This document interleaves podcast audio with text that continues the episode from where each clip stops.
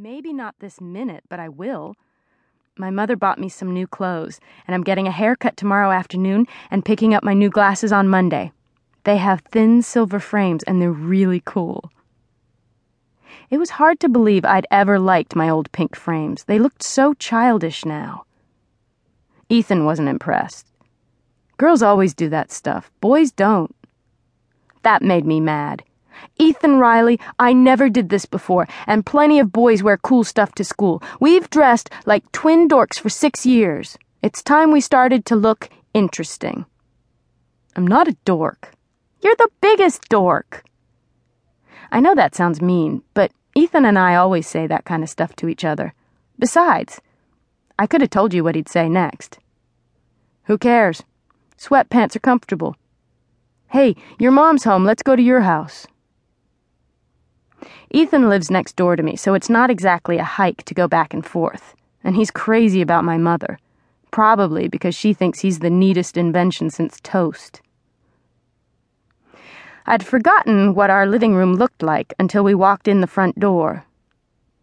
I think your closet's exploded, Ethan said. It's rummage sale weekend at the church, I said. Oh, right. Your mom was in charge of that last year, too. She's in charge of it every year, like she doesn't have enough to do already between her job and helping out at the shelter. I've hardly seen her for weeks, I complained. He was pulling old shoes out of a box and measuring them against his foot. Couldn't somebody else do the rummage sale sometimes? I shook my head. She wants to do it. So she can go through the stuff first and pick out things for the people at the shelter. Not that our house is ever what you'd call neat, but the weeks before the rummage sale, things really get out of hand. The dining room fills up with garbage bags first, and by the last collection days, the living room is starting to look like Goodwill, with old coffee makers and ugly lamps, mismatched dishes, and busted up game boxes stacked all over everything. And now the couch was piled high with clothes, too.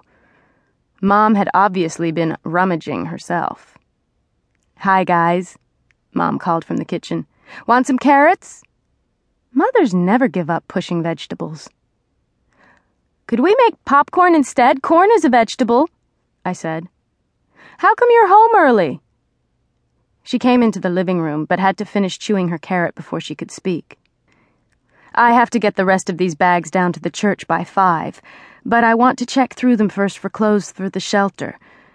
How about you two giving me a hand and then we'll make popcorn?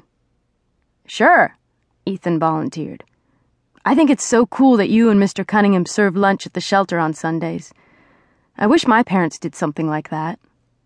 Your parents are busy, Mom said, just to make Ethan feel better. Not as busy as you, I said, but they ignored me. Mom dumped a few garbage bags out on the floor and explained to Ethan what she was looking for mostly coats and warm sweaters. Some shoes, too. We don't go to the shelter every Sunday, Mom told Ethan. More like every other week. I felt like adding, and then you go to meetings about it the rest of the time. But I didn't. I know I shouldn't complain. I mean, she helps people who need her help. Maybe some Sunday I'll go stand in line at the soup kitchen, and Mom will take a good look at me, too. You wouldn't think it was so great to have your parents out feeding other people if you had to stay home and make lunch for Willie, I told Ethan. Mom threw a sweater onto the shelter pile and turned to stare at me. What?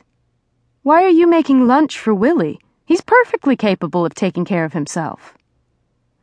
He always makes me some kind of bet or says I owe him for something. I'll speak to him, she said, but I knew she'd forget all about it. Mom is always talking about how you have to prioritize your responsibilities if you have a lot to do. And I learned a long time ago that Willie and I are not high on her priority list. Willie's five years older than me, a junior in high school this year. It kills me when I hear girls say they wish they had an older brother. Take mine, I tell them. He's all yours. He was all right when we were younger, but as soon as he started high school, he stopped speaking. Now all he does is grunt and swear, unless he's talking to one of his friends on the telephone, of course. Then he's Mr. Hilaire.